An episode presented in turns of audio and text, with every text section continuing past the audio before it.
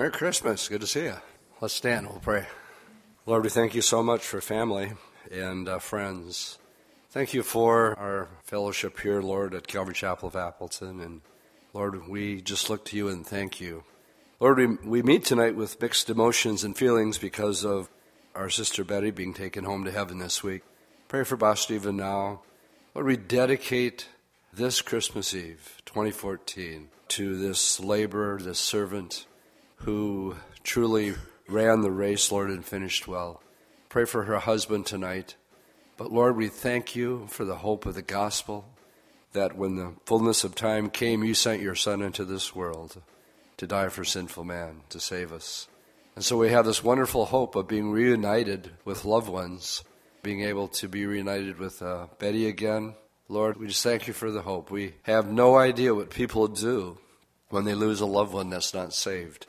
So as we gather together here this evening, Calvary Chapel of Appleton 2014, Lord, be the center of it all. And draw, Lord, if anybody doesn't know you here tonight, Lord, might you be glorified here tonight. Might people sense your presence and uh, acknowledge, Lord, that you still are alive and well. And not only are we going to study about your first coming, Lord, but more importantly, the timing and looking forward to your second coming. So, Lord, bless these people tonight as we gather in your name in Jesus' name. Amen. Let's open our Bibles to uh, Luke chapter 2. Boy, what a week it's been. The Lord did take Betty Bastia home, 4 o'clock in the morning this last Saturday. I Got a phone call right after that. And uh, we've been in contact with Bastia. I leave Friday to fly down to Haiti to be involved with the service there. Other Calvary Chapel pastors from around the country, literally around the world. We got some brothers and sisters in Calvary Chapel in uh, Australia that took up a love offering, and they're sending that down just to show their love and support.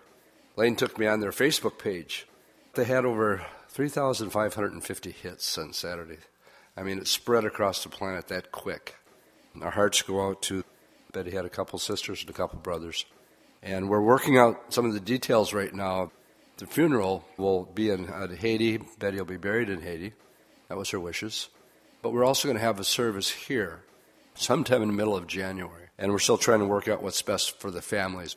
But with all that being said, I want to dedicate Christmas Eve 2014 to a gal that I've known since 1975, our first girl to go to Bible school, our first girl to head up our women's ministry, and uh, she has a legacy.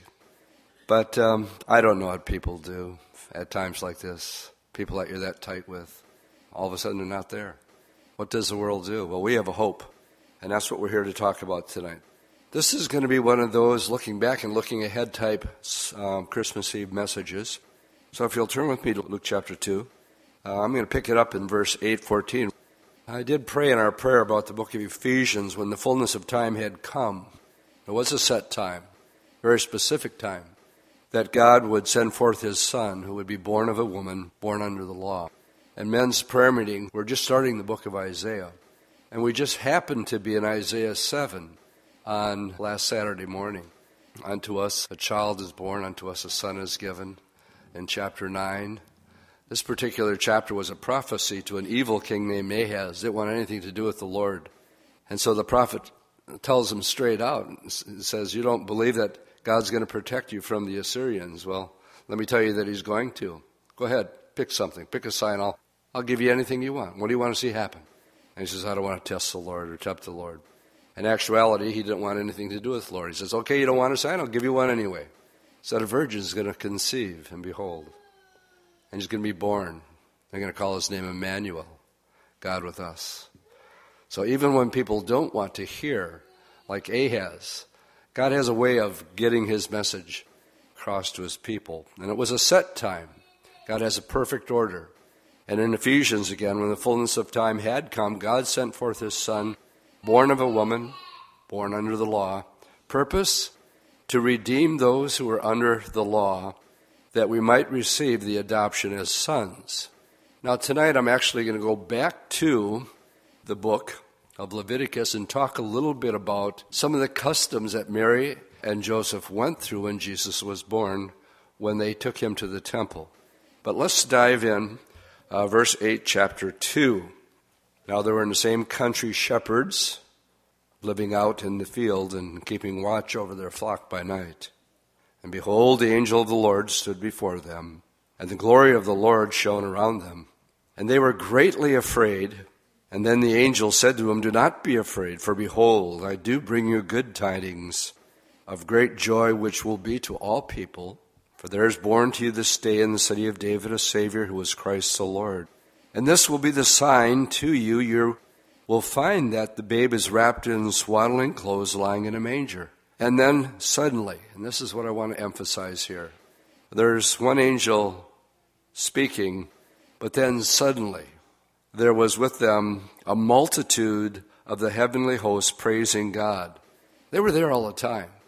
And uh, here is the biggest announcement that's ever going to hit planet Earth that when the fullness of time came, now it's here. We have one angel scaring the daylights out of what I would like to call ordinary working men, working night shift. That's who they were. They were ordinary Joes, and they were simply working the night shift. And all of a sudden, an angel appears to him, scares the snot right out of him. They don't know what, he doesn't know what to do. He's just terrified. But this is the, the biggest moment in history because the fullness of time had come. I think they just couldn't hold back. I believe the whole angelic realm had no choice but to just let it loose, and suddenly there was with the angel a multitude. We talked about this a couple Sundays ago when we talked about angels, the number of them. Revelation 5 tells us ten thousands times ten thousands times thousands of thousands. Daniel 10 tells us the same thing thousands times thousands times ten thousands of thousands.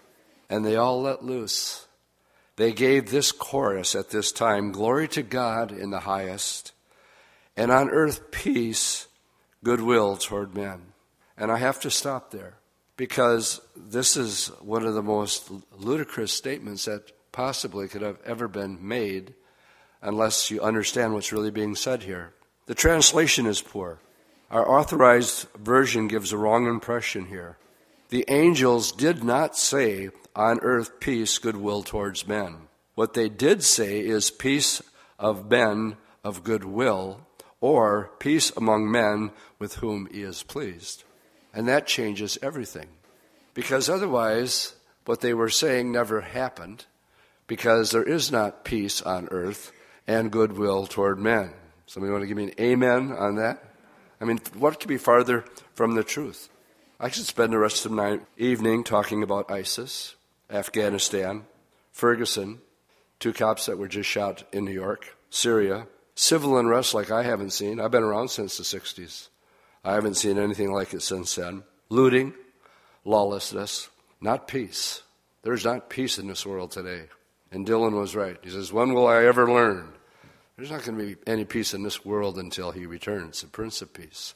So here he's coming the first time, and there will be peace among those people who have made their peace with the Lord Jesus Christ.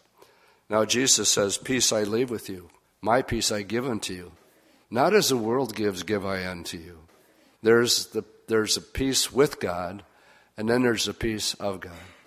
And the peace that's being talked about here is those men who have made their peace with God. How do you make your peace with God? There's only one way.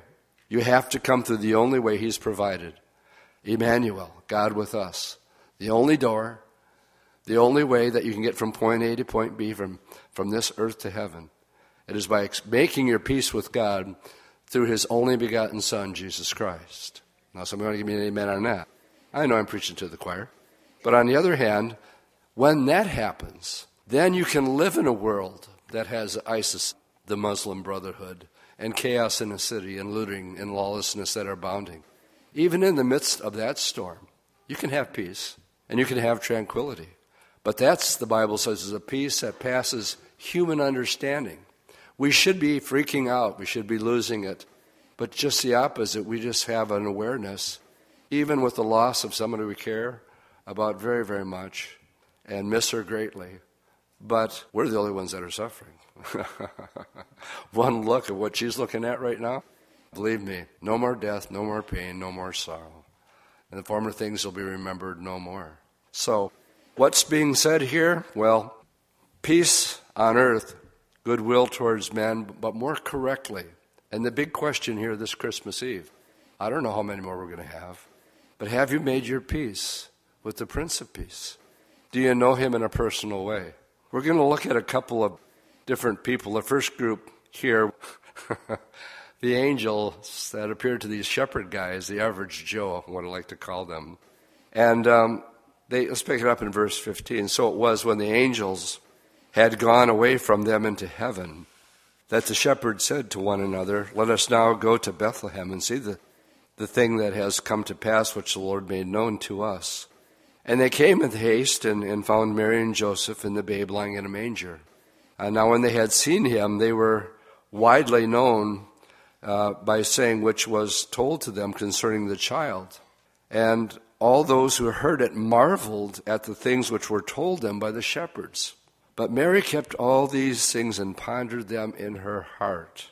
Then the shepherds returned, glorifying and praising God for the things that they had heard and seen, and it was told them. So here's where the message begins to spread. And the Lord always seems to choose the most unlikely of characters to do his work. And in this case, it's the average Joe working the night shift that appeared to him. And he says, there, That's where he is. Go check it out. And they did. And when they saw it for themselves, then they went and told others. And now we have the beginning. 2,000 years ago, this, this take place. It's 2014, gang, for one reason. It's been 20, 2,014 years since Jesus Christ was born. Yes, I know it might have been 4 BC or 2 BC or whatever. Let's just say 2,000 years ago. We mark everything from the time that this Creator took on human flesh. That's what John says. In the beginning was the Word, and the Word was with God, and the Word was God. And He became flesh and dwelt among us and walked among us. And the, the incarnation is just one of the most incredible miracles that could ever possibly be. That the creator of the universe humbled himself. He wasn't stripped of his deity, he was stripped of his glory. And he was seen as just this little baby in a manger. Hadn't been Bethlehem for 20 years plus. But David Hocking took us there this year because he likes to go to this one particular store. And so we actually went to a traditional place where they say Jesus was born and it's not, but looked pretty much like it could have been. and uh, being in Bethlehem, of course, is even making the news tonight. And so we find here in the first 20 verses of the Luke 2, the Christmas story, and how it was first told to these simple men. There's a period of eight days that I want to read the next couple of verses, and then I want to show you a little bit them being very Jewish, keeping the customs and the traditions of their Judaism. When eight days were accomplished, verse 21, for the circumcision of the child, his name was called Jesus, the name given by the angel before he was conceived in the womb. It implies there he wasn't given the name until after the eight days were, were there. Now, when the days of her purification, according to the law of Moses, was completed, they brought him to Jerusalem to present him to the Lord. For as it is written in the law of the Lord, every male who opens the womb shall be called holy to the Lord, and an offering according to what is said in the law of the Lord, a pair of turtle doves or two young pigeons. Well, that's not exactly what the law says. This is what the law would say to Joseph and Mary. Now, if you have your Bibles, I'm going to have you turn back with me all the way to the book of Leviticus, chapter 12.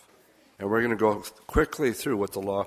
Why are they doing this? Why did they wait eight days to call him Jesus?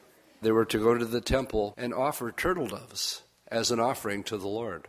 When God appeared to Moses on Mount Sinai, it wasn't just 10 commandments. He gave them 613 laws to live by in life. And it covers every aspect in detail of life. So when we read in chapter 12, this is the law concerning childbirth. Verse 1.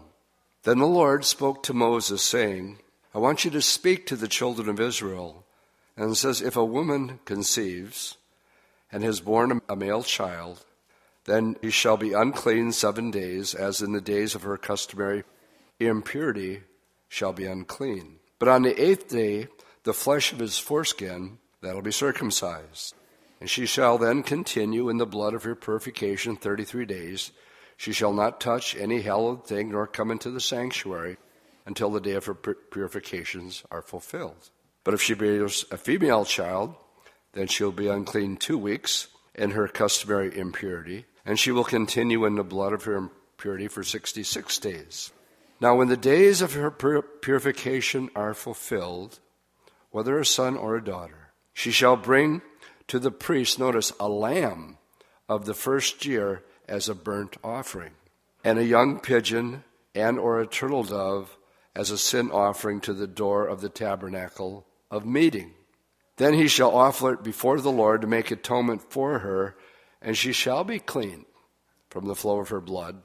This is the law for her who has borne a male or a female. Now, if she is not able to bring a lamb, that she may bring two turtle doves and two young pigeons, one as a burnt offering and the other as a sin offering. So the priest shall make atonement for her, and she will be clean. Let's go back to Luke chapter 2. Eight days of her purification. After eight days, we read in Luke 2 that Joseph and Mary, the days of her purification, they brought him to Jerusalem to present him to the Lord. So we have eight days taking place here, but this, this is what's interesting to me. It wasn't until this evening that I realized that Joseph and Mary brought the turtle doves and the two young pigeons, and they didn't bring a lamb. Or did they? Or did they? You know, I never thought of it till tonight. They were poor, so they brought what poor people would bring. They couldn't afford the lamb, but they had the lamb. This was the Lamb of God that would be the ultimate sacrifice, who would take away the sins of the world. Now, it changes gears here, and it lets us know other things besides shepherds who were totally caught off guard to what was coming down. These were the average Joes working the night shift. But there were other people who were much more in tune, much more well aware of what was really happening during this period of time. We're introduced to a man named Simeon in verse 25. Change of subject. And all of a sudden, here's a guy who's just been always there. And behold, there was a man in Jerusalem whose name was Simeon.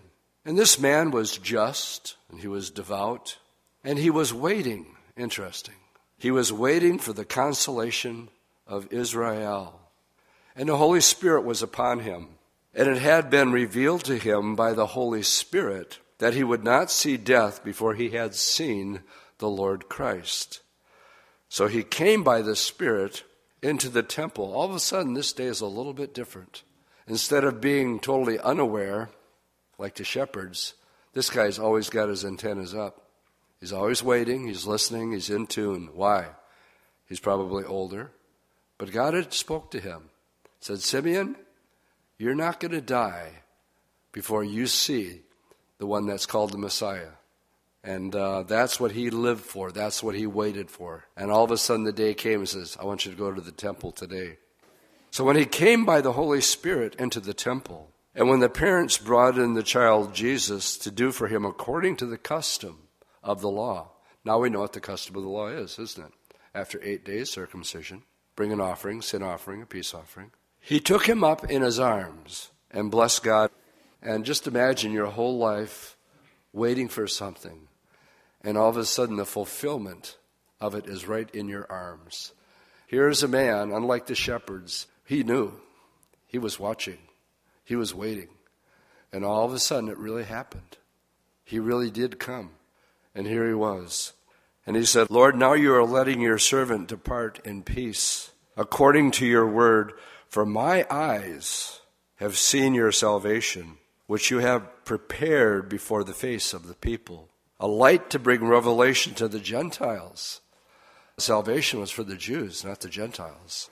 And the glory of your people, Israel. Now, Joseph and Mary didn't know what to make of all this. They marveled at those things which were spoken by him.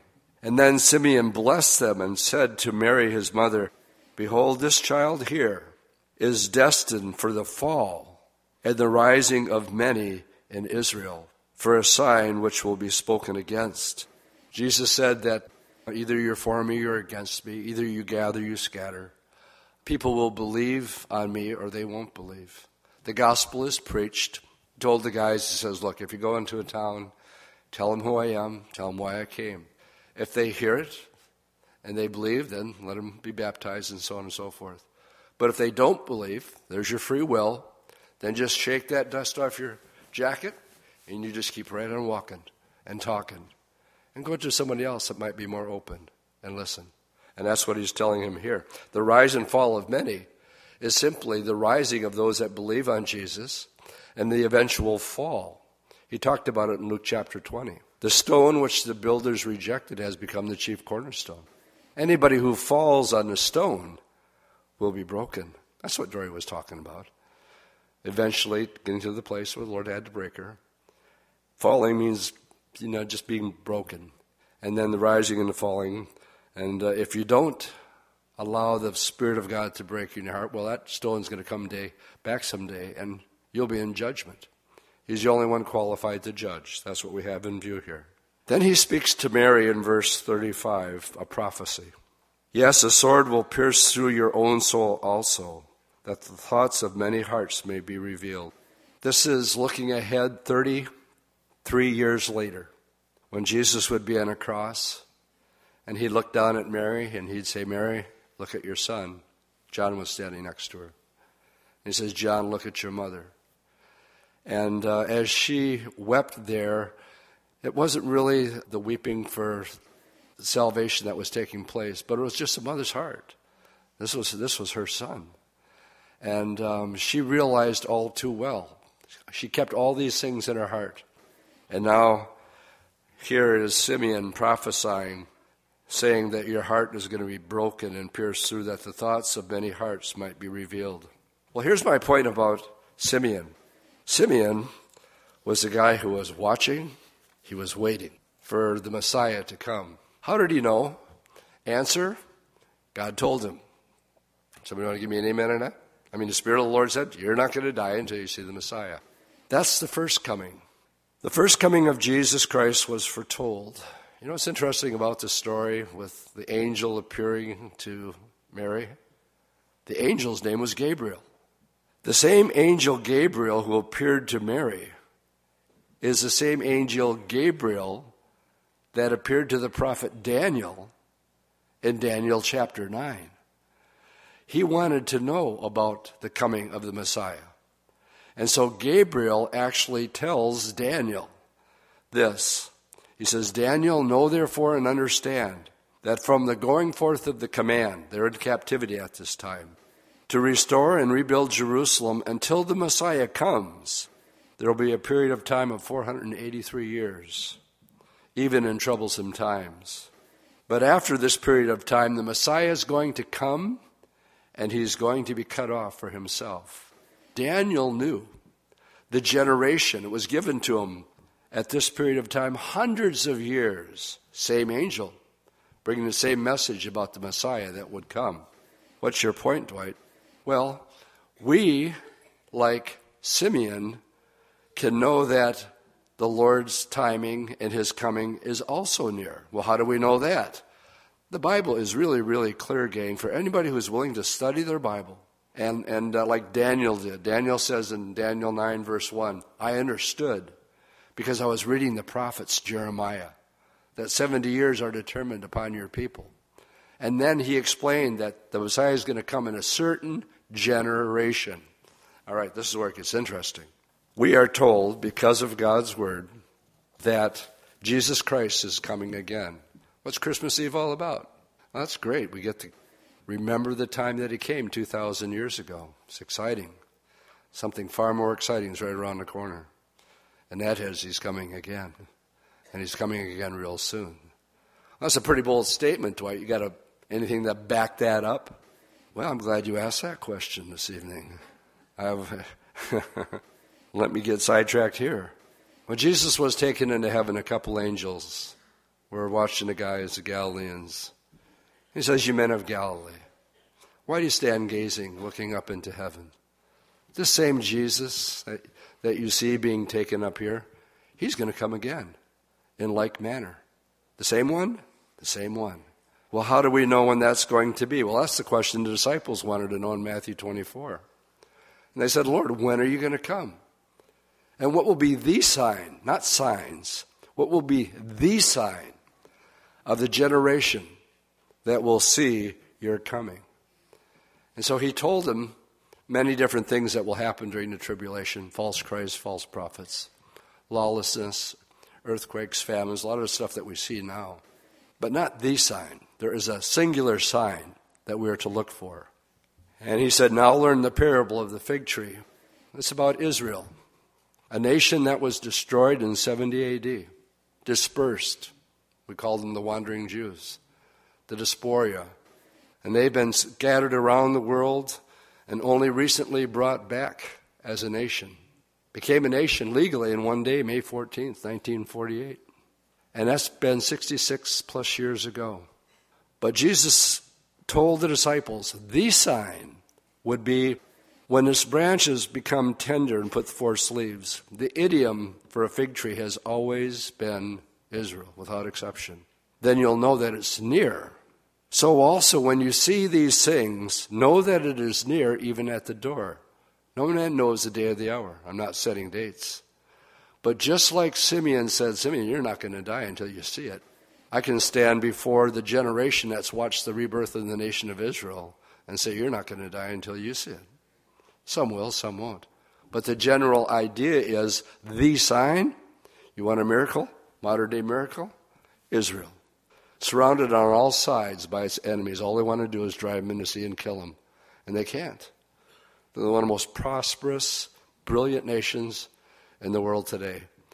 And there's no power that's going to drive them out of their place. This generation will by no means pass away till all things be fulfilled. Well, Dwight, that's one. There's got to be more than one. I'm glad you asked that question, too. There happens to be another one. Psalm 102, if you want to turn to it. If not, I'll just quote it to you. David Dolan, when he was here several years ago, he's a journalist from Israel, gave an in depth study in Psalm 102. And in Psalm 102, it's a prophecy that deals primarily with the building up of the nation of Israel. In verse 16, it says, When the Lord will build up Zion again, he shall appear in his glory. Now, just so there's no confusion here, if you're taking notes, Isaiah 11 11 says that the Lord will restore Israel a second time. Now, the first time was the Babylonian captivity. They were driven out in 70 AD, but they came back again the second time in 1948. This is significant. So when he builds it up a second time, when Israel came back, it was swamp and mosquitoes and bushes. Nobody wanted it. But Israel made it the third largest producer of fruit in the world today. Their technology is off the charts. He's building up Zion. It says, Then he will appear in his glory. He shall regard the prayer of the destitute, not despise the prayer. This will be written for the generation to come that a people yet to be created may praise the Lord. Now, when I started my study, I had to correct what the angel said peace on earth, goodwill toward men. It changes the meaning. And so, here in the correct Hebrew, it needs to be corrected again. You can challenge me on this one. All you need is a strong concordance. What it says in verse 18, it says, This will be written for the last generation. The Hebrew word there in the Strong's is H 314 is pronounced hakron, and it, the word literally means last. So, what is being prophesied here? This will be written for the last generation. I'm not talking about the end of the world. I'm talking about the generation that will see the rapture of the church. I'm talking about the generation that's going to see the world go into the time of Jacob's trouble. They're gathered there for a reason. That prophecy back in Daniel 9 God owes Israel seven years. And that's unfolding. And as soon as the church is gone, that clock is going to begin to tick again. And we have the time of Jacob's trouble being fulfilled. We're a lot like Simeon. In what ways? Turn with me, we'll begin to wind up this up, to the last book in the Old Testament, the book of Malachi. If you're Italian, it's Malachi. If you're not, it's Malachi. What you want to be sensitive, if you're a serious student of Bible study, is that when we go through the Psalms, we try to connect as much as we can the old and the new, because all of the book is about Jesus. And chapter 3 of Malachi, the first verse is about John the Baptist. Behold, I will send my messenger, and he will prepare the way before me.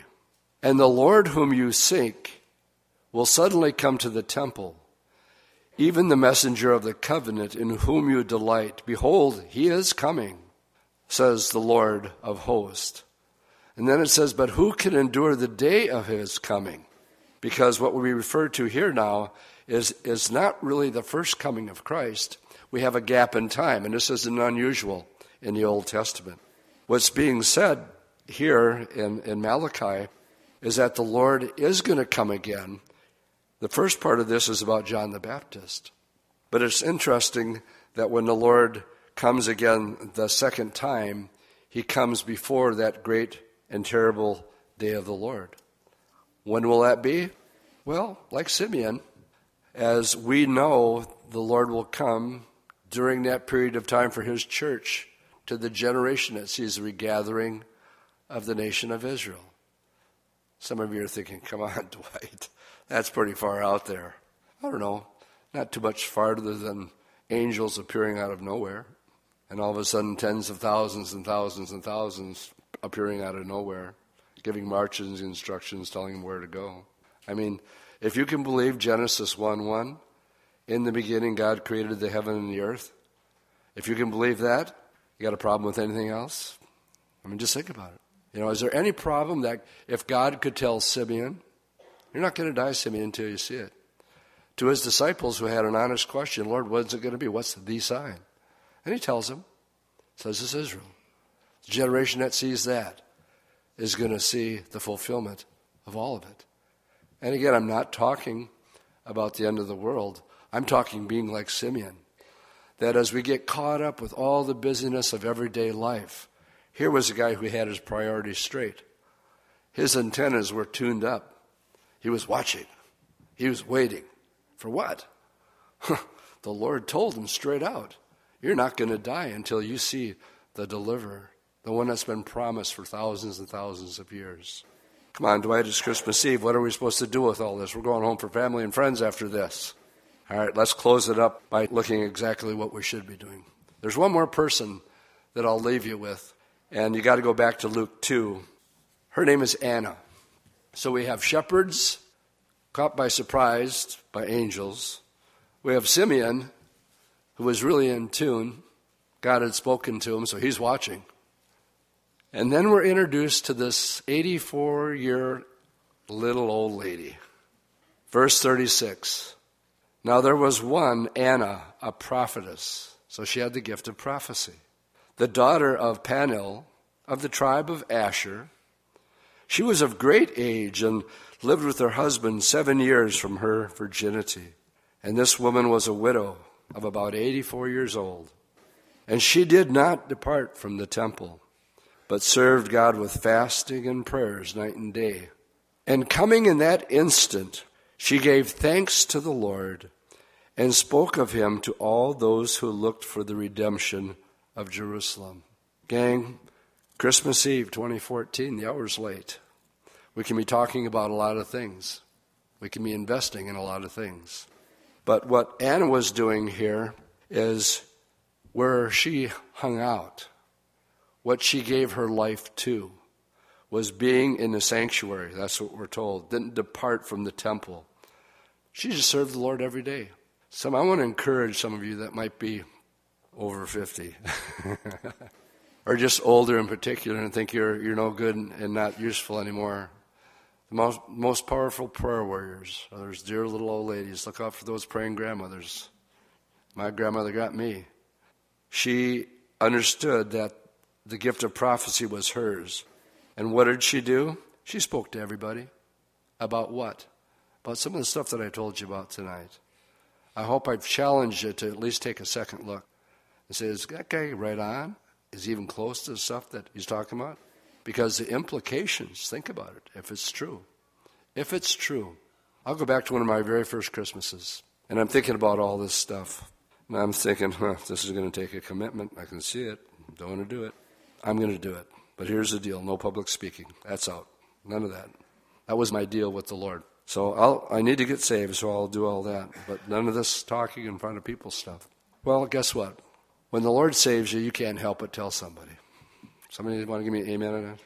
This is what Anna did. She was in church all the time, sanctuary, every day. What was she doing? Praying, serving God, fasting and prayer day and night. And she would tell everybody and anybody. That's the old song go, go tell it from the mountain, over the hills and over, everywhere. Just shout it out. Everybody, somebody fools, somebody said. Paul said, I'm a fool for Christ. And you're going to be called that. Can you handle it? You're going to be. They're going to call you fanatical, fundamental, right wing, whatever. Can you handle it? Jesus said if they did it to him, they'll do it to you. We read, and, and uh, I'll just leave with a quote from J. Vernon McGee, going back to Simeon. God had promised Simeon that he would see the salvation of God. What did he see? It's a little baby. Salvation is a person, not something that you do. Salvation is a person. And that person is the Lord Jesus Christ. You either have him or you don't have him. You either trust him or you don't trust him. And the final question is do you have him this Christmas Eve, 2014? There are no, no guarantees. I said I dedicated this Bible study to Betty tonight. I have. And I look forward to seeing her again. But you what? There's no guarantees you're going to be here next 2015 for Christmas Eve. Anything could happen. Give me an amen on that, and I'll let it go for tonight.